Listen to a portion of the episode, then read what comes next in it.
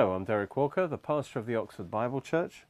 We're in a series called Christian Foundations, and uh, we're talking about the fact that, of course, as a Christian, we have received Jesus Christ as our Lord and Savior, and He is the rock on which, uh, the foundation on which we are to build our whole life. And uh, Jesus described in, the, in his parable in Matthew 7 that the way we build on the foundation of Christ is by hearing and doing his word. So there are certain teachings that as we te- as we put them into practice, we are building the house of our life and our character. And uh, Hebrews chapter 6 talks about certain foundational doctrines. Because when you build a house, you can't just build it any old way. You don't just start on the roof. You actually have to build from the bottom up. And there are certain foundational doctrines called elementary principles, called the milk of the Word of God, that you have to establish first before you go on to the upstairs rooms and the roof. Uh, if you try and change the order, it'll just bring confusion. And so we already want to major in this series on the foundational doctrines. Those things you need to put in place right at the start before you go on to higher revelations. Often there can be a temptation for preachers to go on to more exciting higher revelations, but the people haven't even really received the milk yet and put the milk into practice.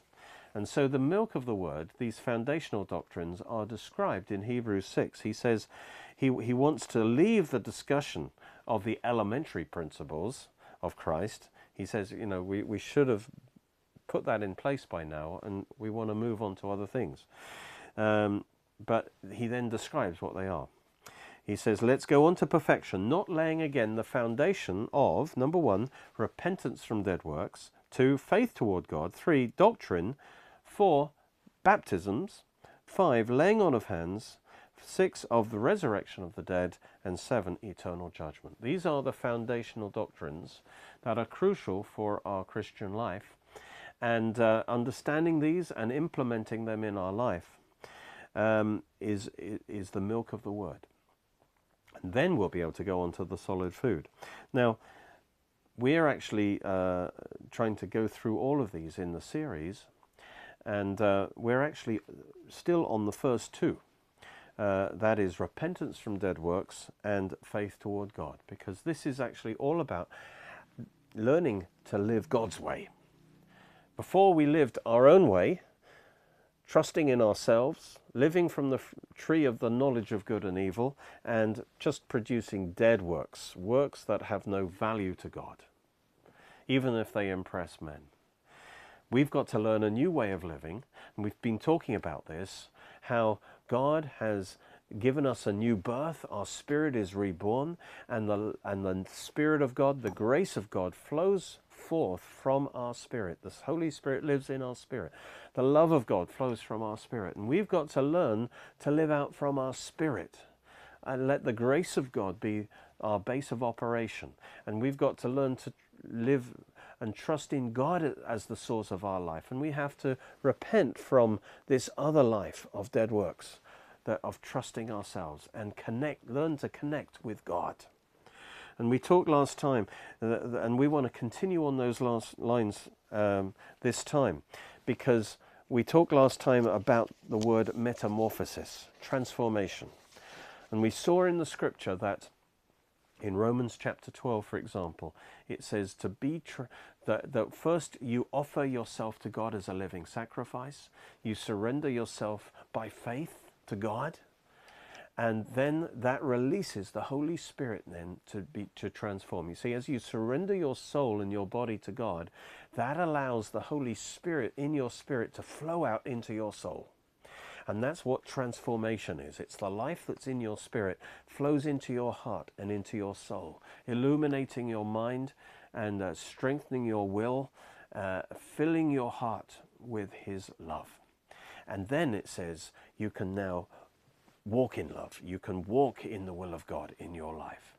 And it happens through the renewing of your mind. So as you read the Word of God and as you see who you are in Christ and you see the resources available to you through the Holy Spirit, you, you, your faith grows and you draw upon that life and you are transformed. And 2 Corinthians 3 talk, describes this transformation as being done by the Spirit of God, transforming us from glory to glory, as we behold in the mirror of the Word the glory of the Lord that is within us. So that glory starts to transform us on the inside, turning our water into wine. And, and now we want to go to the other classic verse on transformation in James chapter 1, verse 21. And it says, Receive with meekness the implanted word which is able to save your soul. You see, the word of God in us is able to save our soul. This is what we're talking about. Your spirit has been saved in the new birth. Your soul is your mind, will, and emotions. The saving of the soul is an ongoing process as we receive the, the life of God into our soul. And so the Word of God is crucial. As we receive the Word, as we believe the Word, so that releases the life of God into our souls to save our souls, to make our souls more like Christ. But he says, for this process to happen, to be completely fulfilled, it says, you must be doers of the Word and not hearers only, deceiving yourselves. And, that, and that's very important that uh, first of all, we hear and we receive and we re receive the life of God into our heart. But we also have to do the word. And so the word talks about the love of God that's in us. And as we, we, we allow ourselves to be filled with the Spirit, filled with that love, but then we must act on that love. We must walk in love. Otherwise, we short circuit the process. And it says we must be doers only also. Otherwise, we deceive ourselves. Our spiritual growth doesn't happen until we also act on the Word of God. Um, if we're just receiving, receiving, receiving, but never acting, we actually stop that, the flow of grace in our life. And so we must be doers of the Word. Now, Jesus, uh, this is James thinking of what Jesus taught in Matthew chapter 7. If you remember, he talks about the two ways of building the house. One, one the person who built the house properly on the rock, it says, is the one who heard Jesus' teachings and did them. And only the one who heard them and did it actually built his house on the rock. The other one just heard and heard and heard, but never did it. And it says he did not build his house on the rock, but on the sand.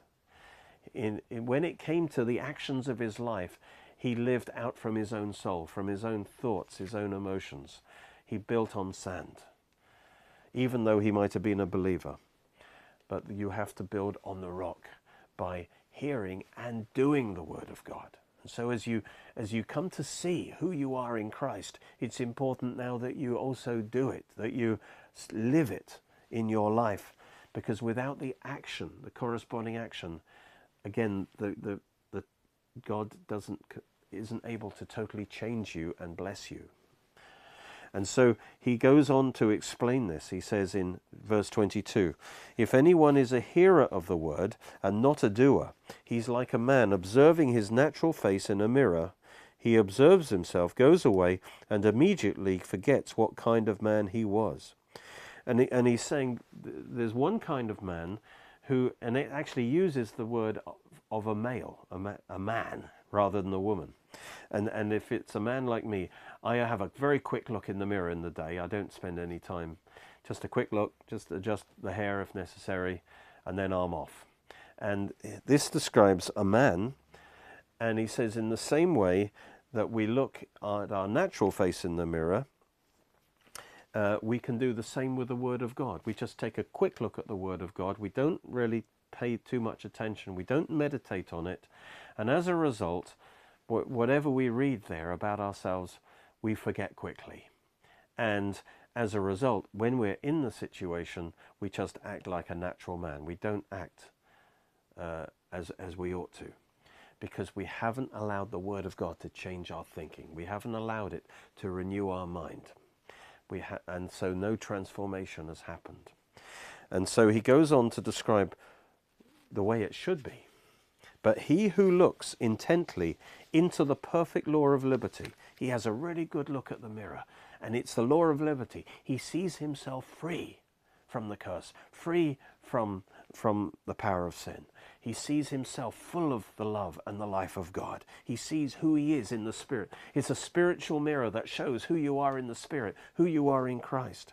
And it says this man is the one who looks and continues in it, continues in the Word. He meditates in the Word until he sees himself clearly.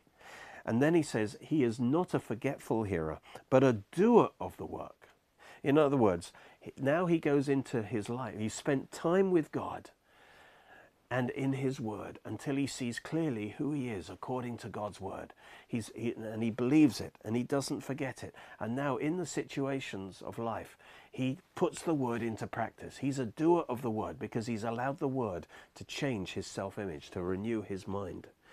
And then he says, This one will be blessed in his doing. He'll be blessed in his doing. In other words, as he puts the word into practice, the blessing of God, the power of God will flow. As he has meditated in the word, he's become transformed. The life of God has come into his heart. And then as he acts on the word, as he does the word, that life is released. The blessing is released. The power of God is released. He's blessed in his doing. And so that's the difference between the two people. One is transformed and blessed, the other one doesn't receive that transformation. And so James describes the importance that we ha- have to not just be hearers, but also doers of the Word of God. And then he goes on in verse 26 to say three, he actually gives three areas where we must put the Word into practice. And I'm going to major on one of these today. And the first one that we're going to major on that has a particular importance, a particular type of action that is of prime importance. If any one of you thinks he is religious, in other words, a good practicing Christian, and does not bridle his tongue, who does not take con- strong control over his tongue, harness his tongue, as it were, to the, to the Spirit. If he doesn't bridle his tongue, but deceives his own heart, this man's religion is useless. He says the first thing you've got to get control of is, is your tongue. That's the first action. The first corresponding action of faith is what you say with your mouth. And then he talks about the two other areas, which he talks about later in James.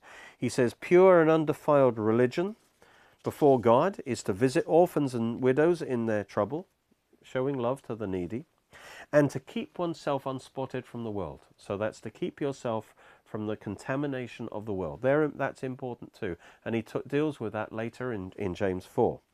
But what I want to focus on is the tongue, because that is so important. And that is actually covered particularly in James chapter, James chapter 3. And so that's what we want to go to next is, is, is the tongue. Because God actually, we are made in the image of God, and God is spirit, but how does he release his power as it, at creation? It's by speaking his word. And so the first thing we need to do, the love of God, the life of God, the power of God is in our spirit, but we release that power with our tongue. And if our tongue is speaking wrong things, we, we are blocking the power of God in our life. And we need to repent from the dead works of our wrong speaking and speak according to our faith in God. And that's a major key to our spiritual growth. And so we want to talk about the tongue. Proverbs 18 says, Life and death are in the power of the tongue. So, according to your tongue, you are either releasing life from the Spirit or you're releasing death from your flesh. I love what Jesus said in Matthew 12. He said, Out of the abundance of the heart, the mouth speaks. The good man, out of the good treasure of his heart, brings forth good things, and the evil man, out of the evil treasure, brings forth evil things. Notice what Jesus is saying here. First of all, you have to get the good treasure in your heart. That's the meditating on the Word of God and receiving the, the transforming life of God into your heart. You create good treasure in your heart. But that's just the first stage to fill your heart with good things. But now it says you need to bring forth those good things into your life. And how do you do that? Out of the abundance of the heart, the mouth speaks. In other words, you are filled with those good things, but now you must speak them. You need to act them out as well, but the first action is to speak those good things forth. Speak the word of God, speak in line with the word of God. And he says that by your words you'll be justified and you'll be condemned. So your words are very important. Your words need to line up and you need to release the life of the Spirit through your words. Jesus, uh, Romans 10.10 says, So the growth of our spiritual life is greatly determined by our use of the tongue. Is your tongue hooked up to the Word of God and the Spirit of God, or to your flesh? Romans 10.10, with the heart man believes unto righteousness. So it starts by believing in your heart, you receive in your heart the answer of God, the righteousness of God. But then, with the mouth, confession is made unto salvation or to wholeness. You release it from your mouth. Whatever you've got in your heart, you release by the words of your mouth. It's very simple, really. And so, in James chapter 3, he talks all about the tongue. And he says, uh, we'll start in uh, verse 2. He says, uh, We all stumble in many things. If no one stumbles in word, he is a perfect man or a mature man, able also to bridle the whole body. So notice a mark of maturity or spiritual growth is your control of the tongue. And, and so that's one measure of growth, is how much you control your tongue. It says you're to bridle your tongue. And then it says if you can bridle your tongue, you can actually bridle your whole body. Now that's interesting. That is telling you that the tongue is the control center of the body and of your life. And so by controlling your tongue, you can actually bring your whole life under the power of God. If you will speak the word of God by faith, it actually brings your whole life in line with that because your tongue carries authority. How do you get married? It's the member of your body that makes that happen is you saying, I do. It's your tongue. And so your tongue is the control point by which you can control the direction of your life. So bringing our tongue under control is absolutely vital. And then he, James gives some illustrations of that. He says in verse 3 We put bits in the horses' mouths so that they may obey us, and we turn their whole body. That's amazing that such a small thing as a little bit and a big horse that's much stronger than, than what we are, and yet we can control them, that horse by that little bit in its mouth. And, and so, because the mouth is the control center, you can control the horse just by controlling his mouth, as it were. Uh, and so, the, the, so it is with your life. You might think, well, it's, like, it's out of control. But if you can control your tongue, you can bring your whole life into line with God's word because God has designed it that way. And then he describes ships. Look at ships. Though so large and driven by fierce winds, they are turned by a very small rudder wherever the pilot desires. And, and your life is like a big ship, and it might be off course, and there are winds and pressures blowing on it. Um, you're, you are the pilot. You have the choice. The pilot is your will. And you can control the ship of your life because you can by controlling the rudder, by controlling the tongue. And our tongue, in other words, the rudder, by controlling the tongue and pointing it in the right direction according to God's will, take control of your tongue and speak it according to God's will, you bring your whole life into line with God's will and you can actually turn the ship of your life around into God's will. You could never do it in your own strength, it's too big, but by controlling the tongue, the rudder, you control the whole direction of your life. You bring it on course. And then it talks more about the power of the tongue. Even so, the tongue is a little member and boasts great things. See how great a forest a little fire spark kindles. And the tongue is a fire, a world of iniquity. The tongue is so set among our members that it defiles the whole body and sets on fire the course of nature and is set on fire by hell. Now that's that's the negative power of the tongue. What it's basically saying is the fire is powerful. If you don't control it, it, can, it has the potential. And if you don't control your tongue, it has the potential to destroy your whole life. And it says, when it says sets on fire the course of nature, it's talking about the seasons and the cycles of your life. In other words, you go through seasons of life, different stages of life, but if you let your tongue loose, it can just disrupt that whole thing. And your life is, is, isn't what it, what it could be. And the the tongue is what destroyed it because you did not control. If you have something powerful like a fire, you need to have it under control. And so it's important that we bring our tongue under control and cause it to speak God's, God's word. It's a quality decision to tame the tongue. And then he talks about taming the tongue in um, verse um, 7. For every kind of beast and bird, of reptile and creature of the sea is tamed and has been tamed by mankind, but no man can tame the tongue. It is an unruly evil full of deadly poison. Other, now it compares the tongue to a wild beast, and I always say that's why God has put it in a jail. Your teeth are like a jail, and a wild beast is kept under control. In other words, it should only be let out if it's on a leash. In other words, if you're going to open up the jail and let it out, make sure it's under control. Otherwise, you'll be releasing evil. And so you don't want to allow your tongue to speak death and speak anything contrary to the word of God. And so no man can tame, you can't tame the tongue on your own. You need to ask the Holy Spirit to help you control the tongue and to praying in tongues really helps.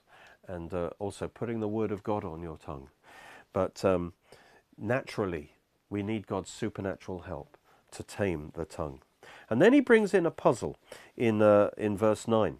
He says, With the tongue we bless our God, and with it we curse men made in the image of God. Out of the same mouth comes blessing and cursing. Brethren, this ought not to be so. Now, there's a strange thing. Just imagine you had a picture, um, you had a picture of me in in the house, and you come up to me and you say, Derek, I bless you, I, I enjoy your teaching or whatever, but at home, you are desecrating my image on, of my picture, you are cursing it, and you're drawing all kinds of stuff on it. Does it make sense that you would bless me but curse my image? And, th- and yet, there we are. We're blessing God and we're cursing people. We're speaking evil of people who are the image of God. James says that does not make sense. In other words, some of the time you're yielding your tongue to good, some of the time you're yielding to evil. That should not be. And then he says, Does a spring send forth fresh water and bitter water from the same opening? Well, normally that doesn't happen, does it? Normally, spring water comes out of one and bitter water comes out of a different fountain. But in the case of our tongue, we have one opening, but within us we have two fountains we have a freshwater fountain, which is the Spirit of God within us, in our spirit, and we also have a bitter water fountain, which is our flesh. We have two fountains. Both those fountains want to come out of the same opening, and you decide which one to yield to. it's kind of like you, you can have hot water and cold water, but only one tap. You decide which water flows. And sometimes the pressure of that that evil water, that bitter water, wants to come on your tongue. But you can refuse to give it a voice. You can refuse to let that bitter water out. And instead, you can start yielding to the sweet water of the Spirit. You can start praising God, for example. You can start speaking His word. You can start speaking words of love. You can bless rather than curse.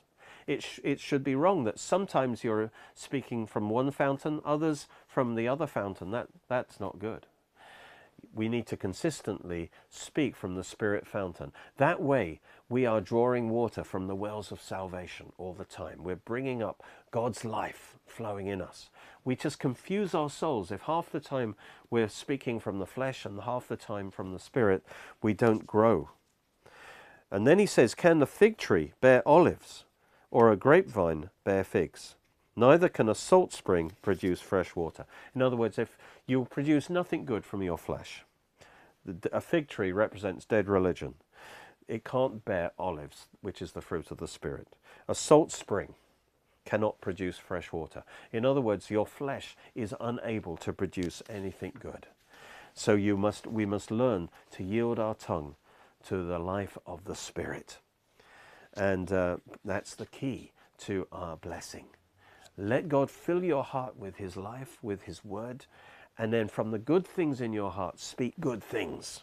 And only speak good things, and refuse to speak the negative. And that way, we will actually uh, make steady spiritual progress. Because if you get your tongue right, then the rest of your life, the rest of your actions will start lining up with God's will, and the blessing of God will increase in your life. And then he says, how you we sometimes we can learn to recognize the difference between the sweet water and the bitter water. He says, how can you know that? He says, um, it, one is characterized by bitter envy, self-seeking, he says this wisdom does not come from above, but is earthly, sensual, demonic. We've got to learn by the taste of the water whether it's come from the flesh or from the spirit. He says the wisdom from above, this is what it tastes like. It's pure, peaceable, gentle, willing to yield, full of mercy and good fruits, without partiality, without hypocrisy, and the fruit of righteousness is sown in peace by those who make peace. If you don't if you don't have the peace of God in your heart, if what you want to speak is not pure and peaceable and merciful and uh, good fruits, then don't speak it out. Don't give the flesh the dominion over you. Repent from those dead works and put your faith in God and speak out the words of God, the words of the Spirit. And that is a major key to your blessing and to your growth. There's a book that fits perfectly with this series on Christian foundations called Growing Up Spiritually. And this is so important that we know the foundational teachings whereby we can grow spiritually. And uh, let me recommend this book. It's, uh, it's, it's not very expensive. Growing Up Spiritually gives you many of the key teachings in this series and, and others too. Thank you for watching. You can watch more of our teachings on our Oxford Bible Church Roku channel and Derek Walker YouTube channel. You're most welcome to join us at our church services, which are every Sunday at 11am and 6pm at Cheney School, Headington, Oxford, OX3 7QH. You can order CDs, DVDs, books, and other great products from our online shop at www.oxfordbiblechurch.co.uk or by calling 01865 515 086.